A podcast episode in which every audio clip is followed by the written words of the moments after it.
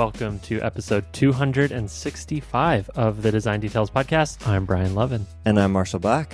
Welcome. Konich- konnichiwa from Japan. Ni hao from Beijing, China. Oh, yeah, I'm in Tokyo specifically. Yes. Yeah, we're on the road, man. We are on the road. We are recording uh, both via hotel rooms. With uh, our, our ping was bad earlier. It's it's hovering around 100 milliseconds right now, which is not ideal, but uh, doable for a podcast such as this. Yeah, it's amazing what happens when you turn off that FaceTime call. yeah, yeah, it helps a lot I don't need to see your beautiful face to, to have this conversation. It's to hear my sultry, sultry uh, vocal cords. So yeah, Marshall and I we're both traveling, and we're gonna uh, dig into that in this episode. Actually, uh, we've been poking around and, and studying some of the the design happenings as we wander around Japan and China. But before we get into that and more in this episode, we want to thank our sponsors for making this episode of Design Details possible. First up. InVision Studio is back. InVision Studio is the world's most powerful screen design tool that brings together design, prototyping, animation, and collaboration all in one place.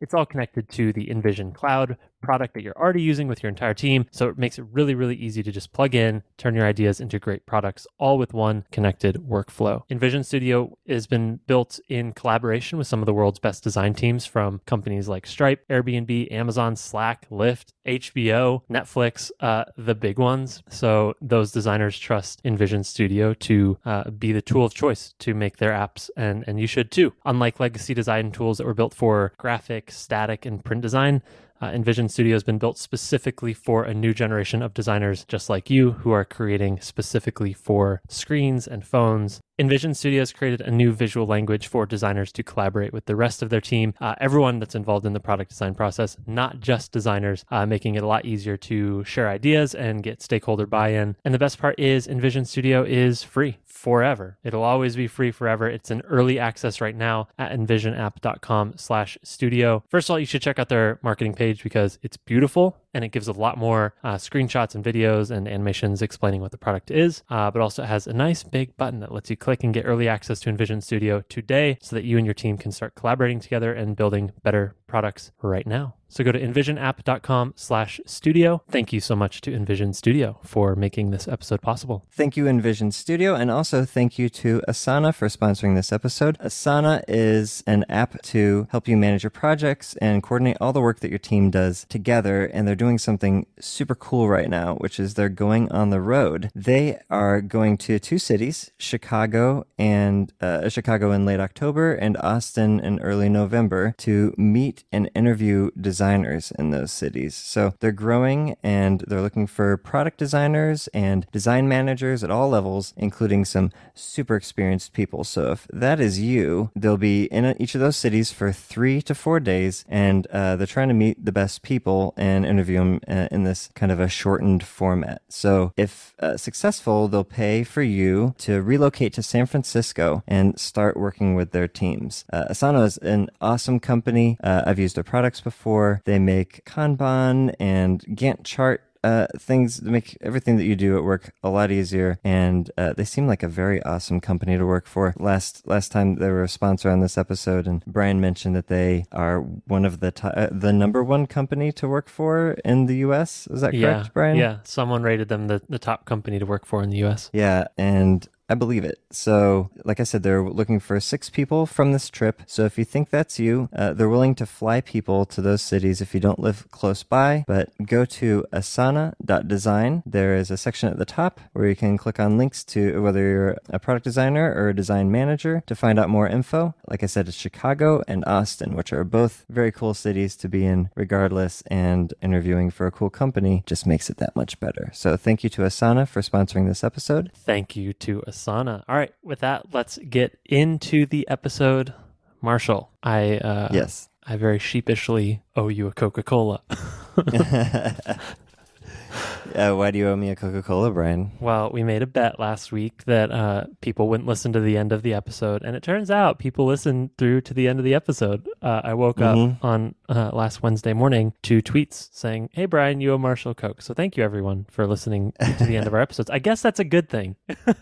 uh, I was proven wrong. Yeah, yeah. I think I think it's a good thing. Either that or it's just apathy. People have it going on in the background. They just heard it by accident. Yeah, I yeah, know. yeah. We'll see. Uh, but I hope people don't but- listen to our show and genuine apathy. Like there's literally nothing better to do in life than to have us in the background. Okay. Yeah, we're just background noise. It's fine. It's okay. Eh, I'll take I'm it. okay with that. They- yeah. Small wins. Small wins is what I would call that. So I look forward to you giving me that Coca Cola, and I Uh, it'll have to it. be uh, in, in in a little while. We're we're on the road. We are on the road. Uh, we'll talk about that in a bit. But first, let's talk about this uh, this Apple event that just happened. So uh, when we started the new format for Design Details, one thing that we thought would be a fun segment is to recap some of the major events that take place in, in the design world and technology world. And obviously, Apple events would fall into that category. So this is our, our first, I guess, coverage of the event. But as you'll soon find out, it, might be a, a shorter recap. So normally I eat this shit up, right? I love I love me some Apple events. Full full fanboy. Full, full fanboy. Yeah, I mean, I'm also kind of a Google fanboy. I'm I'm weird in that way, in that I I, That you work for them. I well, yeah, which, that too. it's sort of I- I weird. like I like this stripes and stuff. yeah. Yeah, you know, I mean, I'm a big fan of Nike and I'm a big fan of Adidas. I, I don't really typically fall into a camp kind of a thing. I, I see the I see the pros and cons Ah. in in all sides. Uh, yeah, so we had this Apple event. We've been looking forward to it for a while, or I had been looking forward to it for a while. They put out this event notice where it had this kind of uh, bronze or, or copper ring on the invite, and I thought that was a reference to. Um, I'll put a picture in the show notes, but I thought that was a reference to the Qi charger. They have these coils um, for wireless charging. I thought we were going to finally, finally get this AirPower Apple Juice thing that they've been touting for over a year now. They told us about it, I think, at last Apple event, or maybe it was yeah, at this time last year, right? yeah, yeah, it's been a year, and I've been jonesing for a year. Like, give me that cheese stuff, first party cheese stuff. I, you know, there's plenty of other options, but nobody does it like Apple does it, right? Right. So when I saw that well, apparently invite, not because Apple doesn't do it, and Yeah. other people do do it. yeah, and you know, hardware hardware is hard. That's why they call it hardware. Is that why they call it hardware? I assume that's why they call it hardware because it's difficult. Yeah. And I've, I think there are rumors that there's been issues with the production of this stuff. They like overheating or something. And I get it, but god damn it, I want it. Like give me give me the thing. I want to charge it on my nightstand. I want to put it on my bedside table so I can just put my my AirPods, which is another thing that they they've uh, teased us with that they still haven't announced yet. The wireless charging AirPod case and this AirPower mat thing that you can put your phone and you put your watch and you put your AirPods and you don't have to plug anything in. You just put it on the mat and it just charges overnight. It's a dream, hence the bedside table thing, right? Yeah. but none of that stuff has come to fruition and they seem to have forgotten about it. Obviously, they haven't forgotten about it. They're just hoping we do. Yeah, yeah. That's what I'm. I'm wondering is if if this is something that will just sort of fade into uh, the abyss, and they'll hope that we forget, and a, a small number of people will have this inside joke of, oh, remember that Air Power teaser that that never existed, or you know maybe they've hit technical roadblocks and they just need more time. Who knows? Yeah, that's my guess. I mean, I don't think they would have announced it if they didn't think it was going to happen. Uh, uh, can you think of another example when they've done that? Like usually they don't even announce Nothing something comes until mind.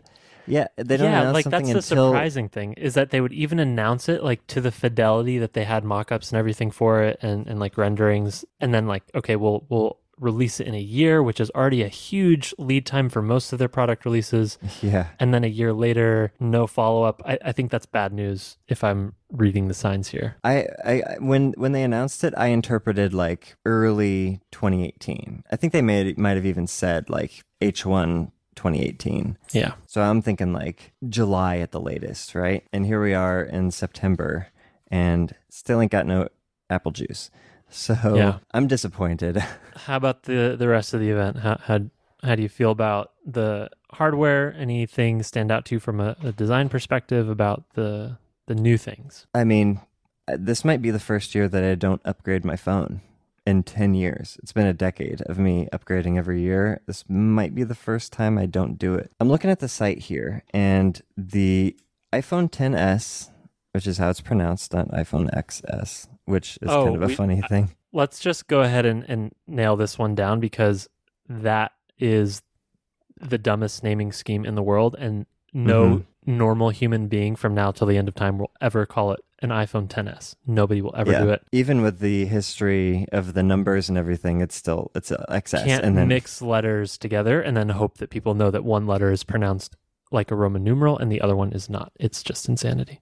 No, but they put the S in a box, Brian, and that's how you know. yeah, know. but they don't. They don't. They're so inconsistent with it. On the the S marketing pages, it's in the little box, but on the apple.com homepage, it's X and then small caps S. X small caps R. yeah, Yeah, so the inconsistency there's just a dumb naming scheme. they've kind of backed themselves into a corner with this one. I think. I, I hadn't noticed this, but I was reading Gruber's take on it, and he said none of the Apple ads have a voiceover anymore. So there's nobody Mm. pronouncing the product in a marketing capacity, which kind of says to me they just don't give a shit. Like they, they don't care that they know everybody's going to mispronounce it. It's not worth trying to correct them. Like if everyone says XS and it sounds like XS because it's a fucking $1,500 phone, like, yeah, Yeah. that can be a joke, but whatever, people will still buy it.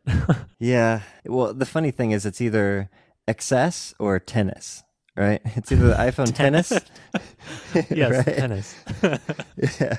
Anyways, uh, the poor. I, I wonder if they had um, so many years of people just calling it an iTouch instead of an iPod Touch. Yeah, they yeah. threw up their hands and said, "Fuck it, whatever we call it, nobody's going to actually call it that. They're just going to come up with whatever their own name is for it, and we're we're powerless to change it." Really, what they should be calling it is the new iPhone, right? Yes. I, or iPhone parentheses 2018, yeah. which is what they do with their MacBooks, right? Yeah, but fuck that too, because then when you take your laptop into the Apple store and you need repairs, they say, oh, is that the early 2013 model? Oh, we only support that feature from the 2011 fall release to the early 2015. It's like, fuck you. This is a MacBook Pro. Like, what do I need to do? I think that's a dumb, Yeah. dumb scheme as well. like the Air, and now the MacBook name is, it, God, what a mess. Actually, maybe that's just a whole other side tangent is their product lineup is the most complex it's ever been at this point, right? Uh, yes. Remember back in the day when Steve Jobs showed that little uh, The table? Where, Yeah, yeah. yeah, the consumer matrix, pro. right? Yeah. Yeah. I mean, it was really just four squares, right? Yeah. Someone tweeted, and I'll put it in the show notes if I can find it, but someone tweeted a very smart thing. I want to say it was, nah, actually, I don't want to say who I thought it was because I'll probably be wrong. But the gist of it was as far as this naming convention thing goes, what they should do is they should have uh, like vanilla and then vanilla pro or you know whatever and then whatever pro and there's one model of the whatever and then there's two models of the pro they already do this with the ipad right there's the ipad which is the 10.7 and they have the 10.7 or sorry they have the ipad pro which is 10.7 and a 12 point whatever 12.9 something like that Yeah. uh, they do this with the MacBooks, where there's the the MacBook, and then there's a MacBook Pro in two sizes, right? Yep. Yep. Uh, and the exact same thing is true of iPhone now, where you have this iPhone 10R, which would be just iPhone, and then you have iPhone Pro, which would be your 10s and your 10s Max, right? Yep. Yep. Two yep. sizes. Really smart. I think it would be applicable. You'd get back to that matrix thing where everything is consistent across the board. Yeah, maybe you'll run into like uh, tech issues, but I mean, you can just look at your serial. If you're if you're dealing with like a Genius Bar or something like that, you can give them your serial number or not your serial number, your um, model number, and they'll be able to figure it out, right? Right. Right. But yeah, I think uh, there's there's a bit of a corner that they've backed themselves up into with this naming stuff, and I don't know how they get out of it without just wiping the slate clean and coming up with a new convention. I don't know. Yeah. It seems as though the the inevitable moment of truth for them is this time next year, right? They can't have the iPhone 10s something. It's got to. They need to reset in some way. Well, no, it would be it'd be 10i or, or it'd be 11, right? So it'd be XI. So yeah, the in, in two years, That- yeah, that in two years we're gonna have the iPhone Zis, Jesus. the Zis Max. You got that Zis Max? The Zis Max Plus Pro. So Yeah. Plus, uh Max is new too, right? They've always gone Plus, and now they're saying Max. I don't know. fuck. Are you gonna upgrade? I'm uh, I'm on the Apple upgrade program, so if it's not any more Yeah. expensive, I probably will. So here's my hot take: the the phone's the same, better processor. It seems like there's a new uh, sensor in the camera, so you might get some better photos if if you're really hardcore. But the S, the 10s, is the same phone. the The big release here is the 10R, which is the loose equivalent of the 5C, except it's not shitty hardware. It's like really, really good hardware, slightly worse screen, uh, maybe less powerful camera, but like really good chip, uh, really good hardware. Uh, the colors I thought looked great. Like this is a, and it's not really a budget iPhone. Like it's still pretty freaking expensive. Yep. But yeah, I, I just don't have much to say. It, Sorry, it's also a middle size between the 10 and the oh, sorry the 10s and the 10s Max, which is Yeah. kind of interesting that it's in this middle ground instead of just matching one or the other. I, I would assume they would make it the same size or even smaller. I have a I know a bunch of people who would much rather it be a smaller version, like more like the 320 width size phones. Yeah. I would say the one thing I'm unprepared to comment on, which is uh, a symptom of having been traveling, is I don't know what the impact of this is on mockups from a DPI perspective, because I know that the XR, or sorry, the 10R is a different. you uh, did it. fuck. You did the thing. you know what? Just lean into it, everyone. Don't, yeah. don't, Kate. The XR, the 10R, who cares? Uh, it has a different uh, DPI, right? And it's going to have a slightly different Mhm. screen size than the 10 because they had to make the liquid LCD screen slightly smaller to handle the bezels. So I don't know what that's going to do for mockups if you need to have now a another resolution although i can't imagine anyone's designing in such a way that a few dips difference would dramatically impact your your mockup in any way but Do you uh do you design at 1x or how do you how do you do it? Yeah yeah 1x Yeah, I do, I do the same, and I, I design with symbols so that it shouldn't really matter if you have smart matter pinning. yeah. but it is Yeah. new screen sizes for people that have artboards and mockups that try and are trying to be holistic and here's how this is going to look on this particular device I can't imagine doing three for everything. that would suck Yeah, that would suck. Uh, one of the issues I run into a lot is aspect ratios, which is Yeah. so far unaddressed by Sketch. I'm not sure if Figma does, but uh, Sketch has no concept of an aspect ratio when it comes to pinning for for resizing, uh, which makes my life very very difficult. Which means I basically just have to choose a size, yeah which I just go with 375. Android is a little bit easier with like 360 and everything. All the Yeah. all the eights work out in, Yep. in my eight point grid. But yeah, the the bigger thing here for me was that that that um, screenshot of the uh, watch that we talked about uh, a couple weeks ago. So you have uh, no comment on the, it's the real. iphone you want to just jump into the watch Yeah, I mean, uh, like I said, I don't think I'm going to upgrade. Um, if I did, I might get a max, um, Yeah. just so that it's different. I think I might make the dumb the dumb mistake. So I had the the seven plus, and when I went from the seven plus to the ten, it was like a huge relief from a ergonomics perspective. But I'm yeah, I would maybe try the max again, even though it hurts your hand. Like no yeah. other. Do you have big hands? I have small hands. Uh, you're probably gonna regret it if you do any sort of like bedtime laying in bed browsing your phone. Uh, Like I one hand. I have yeah one handed. I I have uh fairly big hands, I guess, relative to others since I'm a tall person, and the iPhone 10 is like the perfect size.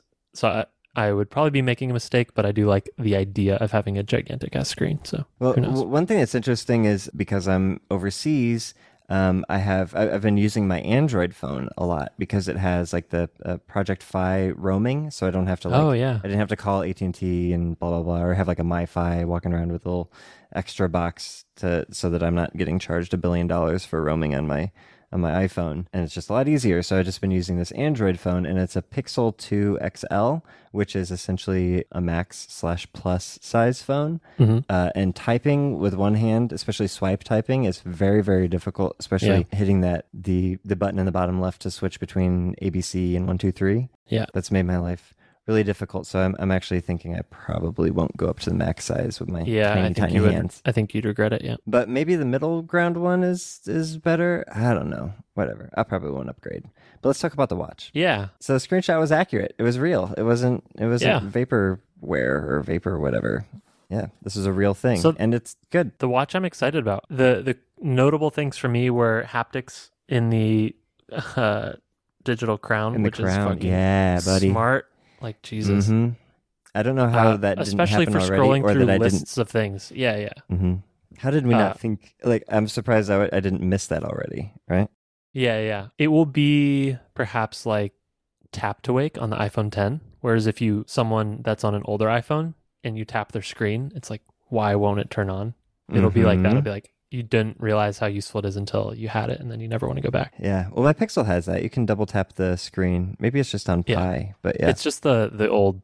The old, the older iPhones pre 10 don't have tap to wake. there's probably a battery thing, so they're not like constantly listening for touches on the screen face. I don't know. Yeah, But Yeah, do you, so do you new- use the digital crown to, to navigate through lists, or do you do you swipe on the screen? yeah, that's the other thing is that I, it's not that often I use the the crown, but in cases of scrolling lists and things like that, it will be immensely useful to have like a like spatial awareness of of the list that you're viewing. It's like, okay, this is the top of a list item. Just snap to that thing. Is at least that's an, how I'm envisioning it will work. Is it will interface with the software so that a tick will represent like a, an amount of space that represents, you know, a new list item showing up on the screen or something. Mm-hmm. I wonder if the list will also pop visually in a way that the, the haptics will make it feel like it pops.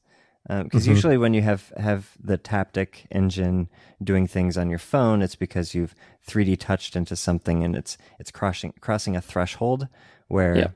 okay now this thing is popped out into its peak state and now it's popped out into its pop state. I'm I'm really curious to see how that looks. I guess I could probably watch a YouTube video on it or something. I'm sure somebody's covered it. But yeah, I, I, I do a lot of uh, finger scrolling through lists on my phone. I think I'll probably use the Digital Crown more now. But with iOS 12 and Notification Center and group notifications, notifications actually are tolerable and usable in a, in, on a regular basis instead of just being a, a, graveyard where all the stuff that happened on your phone goes and you never go look at it again. Like it's actually manageable now um, Yeah. because it's relatively short depending on how many apps you have installed it actually like you could it, it's browsable in there you can actually do some triage instead of just having an uh, uh, chronologically ordered list of your notifications so I'm, I'm i'm expecting that to be useful here with the digital crown on the on the apple watch Yep. Uh, other things that were exciting, uh, the fall detection and the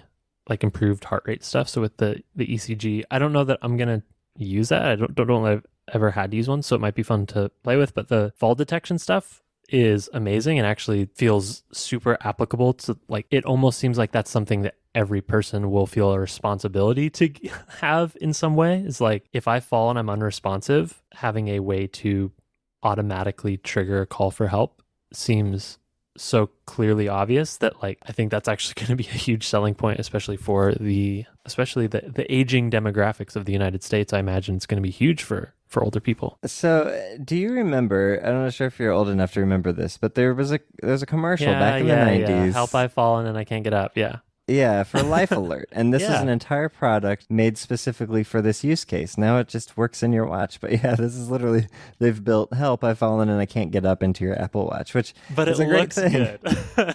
Well, it looks good. And like you said with the ECG thing, I'll, I'll, I probably never would have explored that on my own. But now that it's on my watch, I'll, I'll probably actually just check it out just to see if there's any sort of problems with my heart and check it up regularly. I'm, I'm relatively healthy despite my diet. But, um, yeah, this, this Aside every from time the they gar- make aside from the garbage I, I put into my body at an unbelievable Yeah. rate every day, I'm pretty healthy. Yeah, uh, well, I just uh, I thank my metabolism for that. Yeah, good yeah, genes. yeah. But yeah, I think I think putting this in the hands of well, on the wrists of the average person will make health a lot more. And in the same way that um, all the other health stuff they've done on the watch, um, it will make it a lot more accessible to people who otherwise might have neglected it or just not cared. You know, right. and and save some lives. So even if it saves one life, the whole thing is worth it, in my Yeah. opinion. Really cool. This is, I mean, I, that was the best part. For me. Usually, I look forward to the iPhone part of these events, but this time I was like, wow, I'm I'm really excited about the fact that they're going to be recycling parts of phones, and they've got this whole new give back program, and they're not going to be mining as many materials out of the earth, and they're going to be helping people with their heart problems, and potentially elderly people not dying because they weren't able to get to a phone after they fell and broke a hip or something. Like Right. strange things to get excited about for an Apple event, but this is the world we live in now, Brian. Strange times indeed, Marshall. So that was the Apple event. Uh, we'll continue to cover new events as they happen, probably the larger ones like this and I/O and other stuff. But uh, if there's other things happening that, that you know about uh, and you want to let us know about that might not be as high profile as a Apple event or an I/O, let us know and we'd be happy to check it out and incorporate it into the show. Cool. So we've been traveling, Brian. Uh, indeed. Mm-hmm. Marshall, how about you tell me what's going on in on your side of the world? Yeah, so uh, last week I left cloudy San Francisco for sunny Seoul. They call it that? I don't know. It's a land of the morning calm, South South Korea. That's a phrase I Oh. learned. That's beautiful. I spent a yeah, and, and a nice. The, uh, there's a story that a missionary went there, and in the morning, the the sun rising over the mountains, and everything was beautiful and quiet, and he it came up with the term land of the morning calm, and it stuck. It truly is a, a beautiful country, and uh, the people are wonderful. And I had a great time. I was there for a few days doing some work stuff. Afterwards, we flew here to Japan, the land of the rising sun, and I've been here in Tokyo since then. Uh, everybody left on Friday or Saturday. The, the, the official work trip ended, but I've extended it for another week because I treat myself and I deserve it because I've been working real hard and uh-huh. uh, spending time with the lady here in in Tokyo and seeing the sights and doing some shopping and walking around and uh, generally enjoying the city. Tokyo is a wonderful place that I truly enjoy. This is my third time here, and it's gotten to the point now where when I went to Seoul, it felt like I was still kind of like I, I felt lost a little bit. Like I, I, I felt confused a lot of the time. Like it didn't feel all that comfortable from a, a homebody standpoint, which I definitely am. But uh, when I came here to Tokyo, it was it was almost like going back to the states. Like it, it felt comfortable. It felt like um, oh, I know this good, yeah. place. Yeah, mm-hmm. it, was, it, was, a really nice feeling to come here and feel some level of familiarity. So, sure. where where have you been, and what have you been traveling at? Yeah, so I am uh, dialing in. I would say I'm getting over the jet lag. I've been in China for three days. Uh, we flew out on Friday, landed Saturday. We flew into Beijing, and then we went to a nearby city. Uh, I'm not even going to try and pronounce it. I'm sorry. uh, but then we made it back to Beijing last night.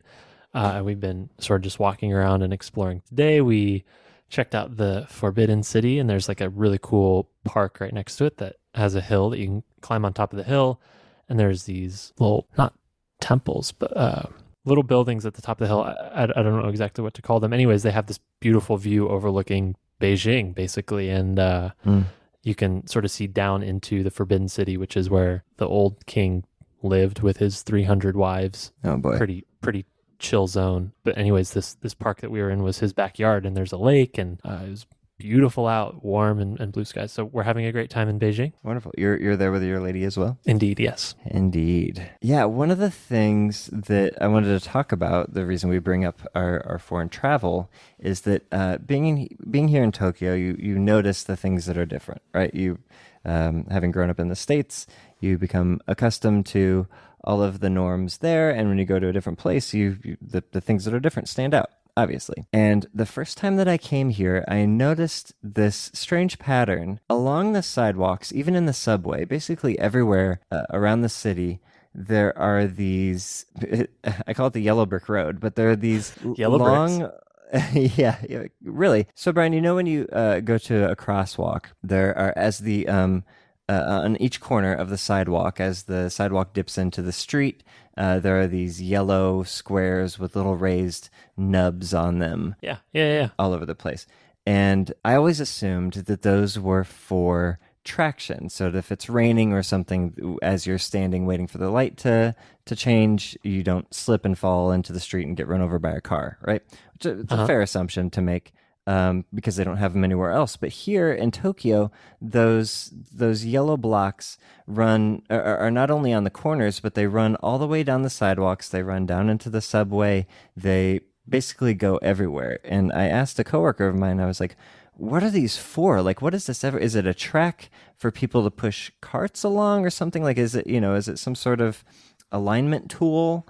Um, and it turns out that it is an alignment tool, but not for carts or anything like that. It's for visually impaired people. Ah. So, in addition to these square nubbin tiles, they also have uh, these yellow square tiles that have like four raised ridges along them. And the ridges run in the direction that the line of tiles run down the sidewalk or uh, along the path that you're walking. And it's for people who are blind or visually impaired so that you can walk on these lines and knowing uh, which direction to go based on which direction these ridges go. When you get to an intersection, whether that's an actual street intersection or where a bus stop is or uh, going up into a building, it switches back over to those round nubbin things. Mm-hmm. So you you use your feet to feel the the navigational uh, directions. And there's actually a word for it. This is called tactile paving. Um, I'm looking at Wiki- Wikipedia here. It says tactile paving, and there's a bunch of names for it truncated domes, detectable warnings, tactile ground surface indicators, tactile walking surface indicators, detectable warning surfaces. Jesus. They need to settle. They got a they Yeah. got an Apple thing going on They with their a, naming a convention. branding but problem. Yeah. yeah. So tactile XR. No, um, tactile paving. XR Max yeah. With the fastest neural network you've ever seen in a sidewalk.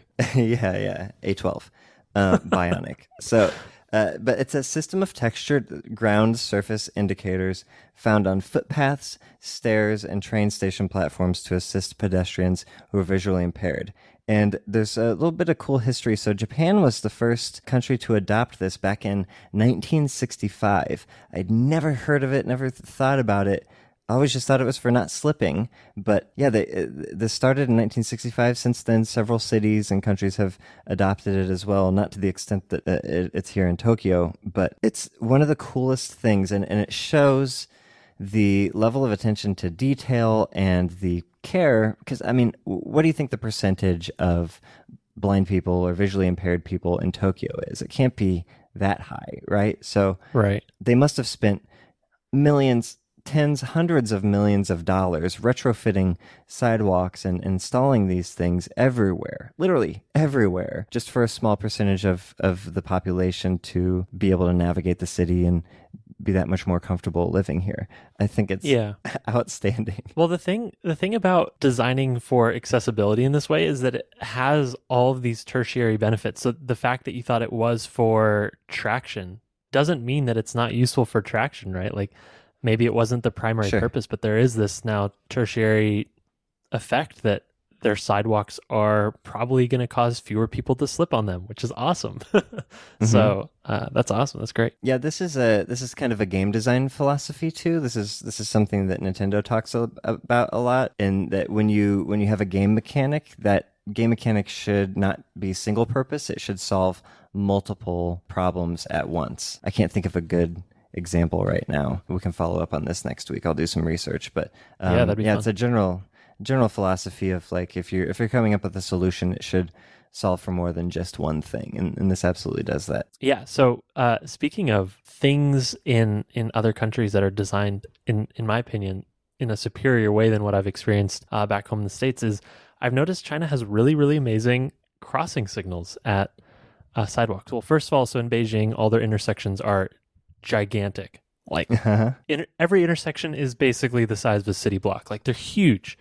Uh, their streets are super wide, and uh, most of the uh, crossing signals and, and streetlights that I've noticed have a really, really great pattern where everything has a visual indicator of time left on this state of the light. So for pedestrian crossings, there's like each row of LEDs is this bar of time and it they sort of tick away until there's one little bar left of like red or green and then when that goes you know you can cross or not and and same with the street lights for cars there's sometimes they'll have number counters but most of the the signals i've seen are just rows of bars of lights and it's used as basically a visual timer. Like here's you can watch it sort of count down by turning off individual rows until it's done and then it goes to the next phase of the light. And i think it's a really nice visual way of helping people understand how long it's going to take, uh, whether it's safe to start crossing, how much time you have left, especially versus like a number where you don't have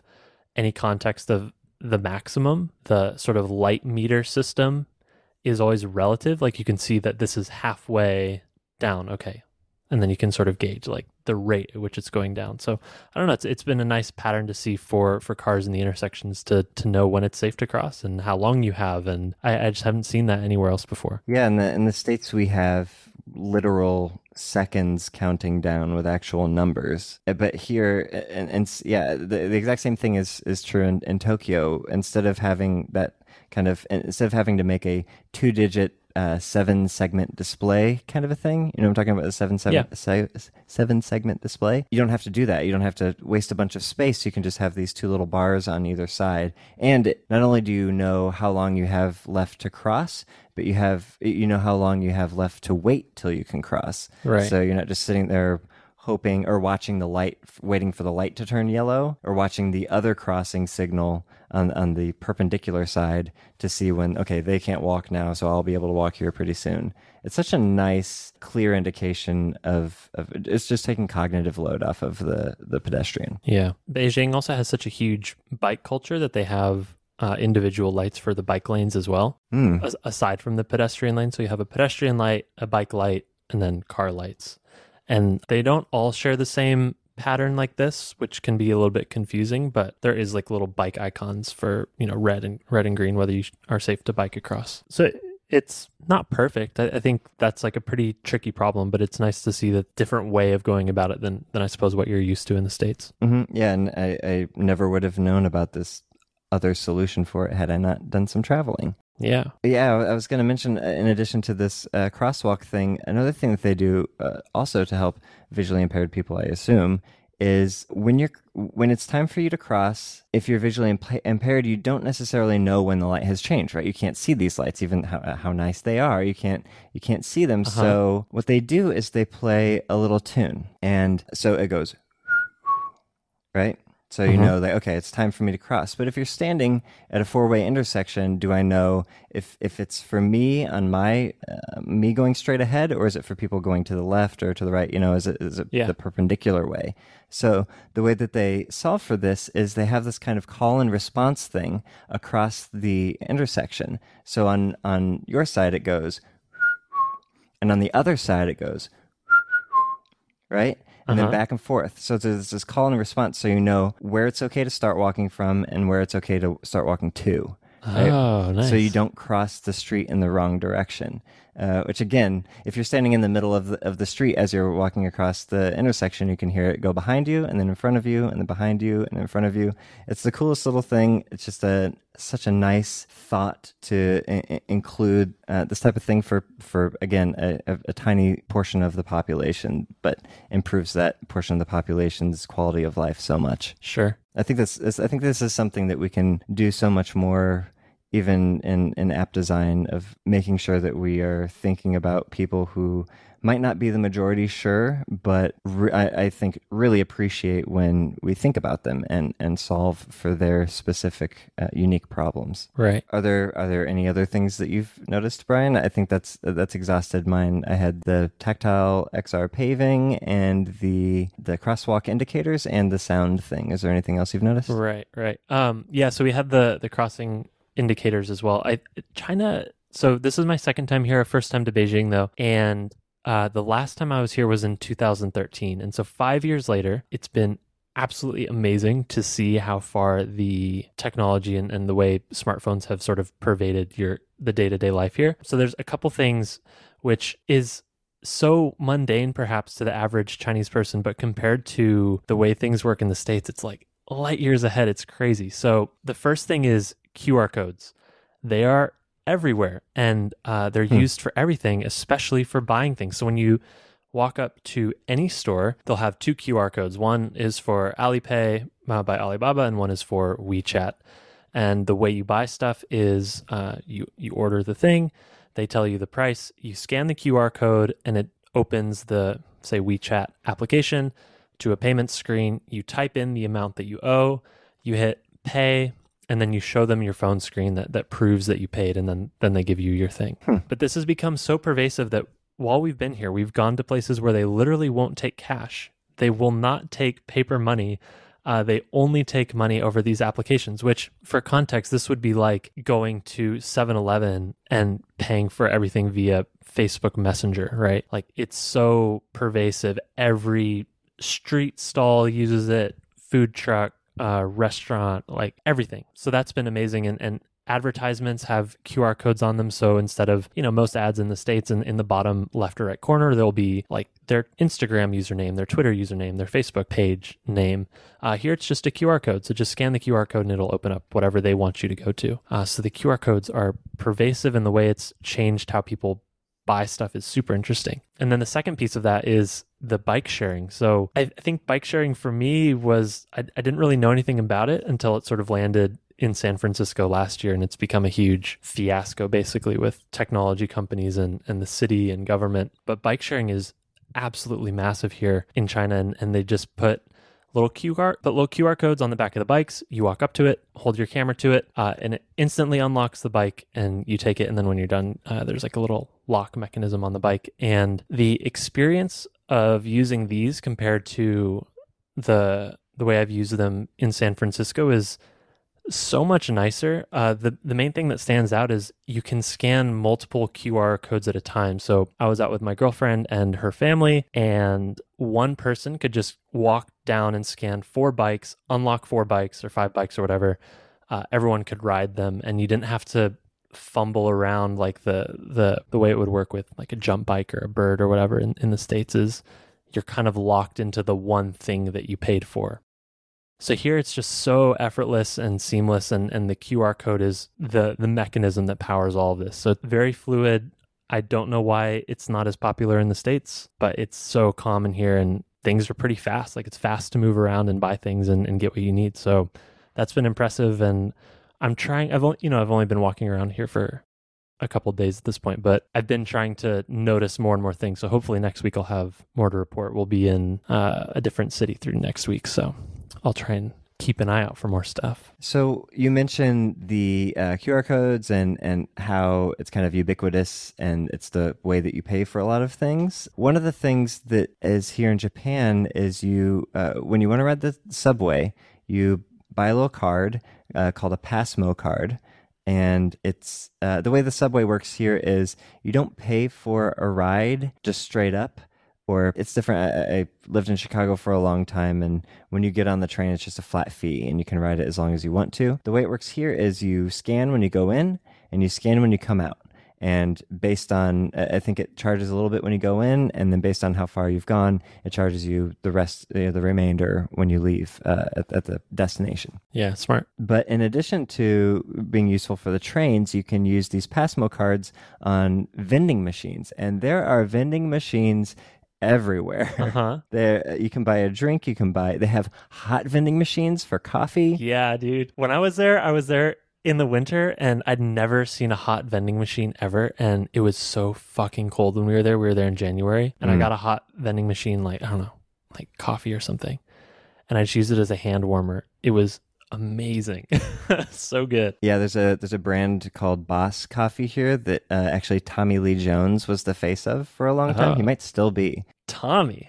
Yeah, Tommy. There's a really I'll, I'll link it in the show notes. There's a hilarious ad campaign where Tommy Lee Jones is an alien trying to like live regular life in, in Japan, but he's he's just kind of fumbling his way through. But he's an alien. It's really bizarre, but it's all for a coffee uh, brand. But okay. um, it's a canned coffee. Yeah. So yeah, so there's that. There's the the PASMO thing, which is nice. So you can have this card that helps you get around. And when you're down waiting for a train, you can just scan your card and or put your card into the vending machine and get a drink, and just deducts from your balance. Also, in addition to that, there's there's this strange thing where you might know that Japan is a very clean city, or sorry, uh, Tokyo is a very clean city. I, think it's kind of known for that. Yeah. And one of the counterintuitive things about that is that there are no trash cans hardly anywhere. If you have trash, if you have an empty bottle or a wrapper or something, you just carry it with you and you throw it away when you get home or until you find a trash can, which is extremely infrequent. There there are usually recycling right next to vending machines, but it's you know maybe one every five or ten so you don't even see it all that often so typically you'll buy a drink and then you just have to hang on to the bottle uh, for the rest of the day but there's no trash anywhere because people are just conditioned to hang on to their trash and people don't litter it's it's actually really nice you'd think it'd be the opposite where you know in in, right. this, in san francisco for example there's trash everywhere and there's also trash cans everywhere but you would think if you took away the trash cans there'd be even more litter everywhere but uh, here it's not that way i don't know if that's part I of it's just got to be a cultural difference. It's got to be. I just can't mm-hmm. envision taking away trash cans in San Francisco and having people be, oh, maybe I should just carry this further. yeah. Well, I learned a word while I was here, which is I, learned it from a, a, coworker who works out of the Tokyo office here. Um, he speaks fluent Japanese, but he was he grew up in Mountain View, and I was like, I gotta figure out this guy's story. I need to ask him some questions because I'm a huge fan of language. I I grew up on Scrabble, and uh, you know that was the kind of games that we played as, as kids. yeah, basically, yeah. My my mom is. Um, I mentioned before she's a medical transcriptionist. She's very uh, word savvy, and she raised us to be very word savvy. So uh, one of the things that uh, really appealed to me was this this white dude from Mountain View who's translating for us in these meetings and and uh, speaking fluent Japanese. Like I got to figure out what this guy's story is. But uh, in our talking, he uh, introduced me to this word that is uh, maiwaku which basically means a trouble or a nuisance or a bother. And it's a big part of the culture to avoid being a maiwaku here. And I think part of that is avoiding, you know, littering and not smoking. You can't smoke on the street, you can't smoke on the sidewalk. There are dedicated smoking areas, but nobody smokes on the street. So that means there's no cigarette butts on the street. And uh, it also means that people are very very courteous when you uh, are walking down the sidewalk which you walked on the left side of the sidewalk which has fucked me up for a while i'm just now starting to get used to it it's, uh-huh. a, it's a it's a change every time that I come here. I have to remind myself constantly to not be a maiwaku. But you know, if you if you run into somebody,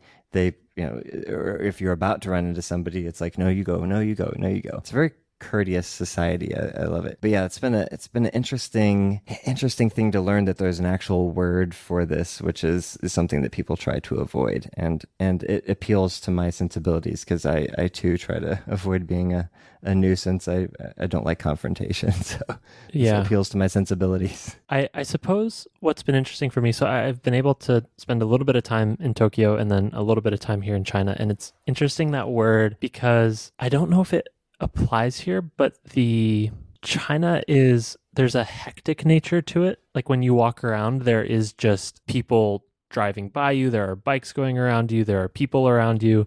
There are a lot of people and a lot of vehicles, but everything just flows really well. So in this is very much in contrast to what I experienced in in Japan, where here I don't think anybody's trying not to be a maiwaku, but it's more like everyone is very accurately predicting where everyone else is going to go. And so things flow really well. But it means that you kind of have to be on all the time. Like for me, you, mm. you have to be confident and just go and embrace the chaos and don't overthink like, oh dear God, there's five cars coming to me, you have to trust that like the system here is everyone will avoid you. Mm-hmm. So I don't know if that makes everybody a, Maiwaku or everyone not a Maiwaku because they know that everybody else is doing the same thing. So there's like a, a very interesting tension here, at least for me as a foreigner walking around. I don't know exactly how it feels mm. for a local, but there's a, a certain chaos that is uh, very fluid, which is it's kind of fun to be in, but very different than anything I experienced in, in Tokyo. Yeah. Also, uh, caveat: I'm probably pronouncing that wrong, so I apologize to well, I'm copying you, Japanese. So thank yeah. you. It might be Meiwaku. It's M E I W A K U. Meiwaku, probably actually. Yeah. Yeah. It's it's it's such a a nice part of the society here. Is like nobody wants to get in your way and yeah. you don't want to get in anybody else's way. It just makes everything so much nicer. But I guess the inverse can be true as well. Yeah, here it's like you can't avoid that everyone's going to be in everyone's way. So you embrace that and things flow really well. Like it, it works. Mm-hmm. Well, this is great. Let's uh as as we continue our travels, let's keep an eye out for other things that maybe we could do a follow up on for design decisions that that we've noticed in these cities and ways of life that are are might be interesting to talk about. I think um, maybe that was uh, good enough. That was that was plenty of cool things that we've mentioned. Maybe we can uh, keep this episode a little bit shorter. Looks like we're going a little bit long, so maybe we can uh, leave out one cool things this week because we just said a bunch of cool things. I think that was a, a good daily dose of cool things. All right, well, Brian, thanks for a good episode. I hope you uh, have have a great time the rest of your travels, and I'll Likewise. see you back in the states. And thank you to everyone uh, for listening. We hope you enjoyed this travel edition of Design Details. Uh, we're we're on the road, and it seems fitting to to talk about the things we notice. And maybe it's not exactly the normal format, but hopefully it was interesting if you've never been to these countries, and hopefully people who have been to Tokyo or Beijing are, are nodding their head as they remember these things that we're noticing maybe for the first time. So uh, thank you for listening. Of course, before we go, be sure to check out our sponsors who made this episode possible. First up is InVision Studio. InVision Studio is building the world's best and most powerful screen design tool, bringing together design, prototyping, animation, and collaboration all inside of one tool. It's available right now for free. It's an early access at invisionapp.com slash studio. Give it a try, get your team on board, and start upgrading the way that you and your team build digital products together. That's at invisionapp.com slash studio. So thanks, InVision Studio. And thank you to Asana for sponsoring this episode. They're looking for six product designers and design managers. Uh, they're going to be in Chicago and uh, Austin in late October and early November. So if you're interested in working at an awesome company like Asana, uh, check them out. Go to asana.design. There are a couple links at the top that can take you to the appropriate pages for each of those roles. And uh, thanks again. And if you've never been to Chicago or Austin, what a great uh, opportunity to see those cities. They're really cool cities, and I think they're they're offering to help get people there if you live nearby, but not exactly in those cities. So thank you, Asana. Thank you to Drew and Sarah for editing and producing this podcast. Uh, we don't Thanks, know when it's going to come Sarah. out because we are recording this late and remotely from a uh, dramatically different time zone. Uh, so thank you, Drew and Sarah, for bearing with us. Uh, if you enjoyed the episode, you can follow along uh, with us on Twitter. We're uh, at Design Details FM on Twitter, or you can join our community on Spectrum at spectrum.chat slash specfm. If you enjoyed the episode, let us know what you thought. Tweet at us, or if you're feeling so inclined, we would love an iTunes review. iTunes reviews help us move up the charts, tells Apple that you are listening to us, and uh, helps new people, new designers like you discover the show. So if you are enjoying things, uh, an iTunes review would mean so, so much. That's it. That's the show. Uh, yeah, thanks for listening. Catch you next week. Bye. God damn it.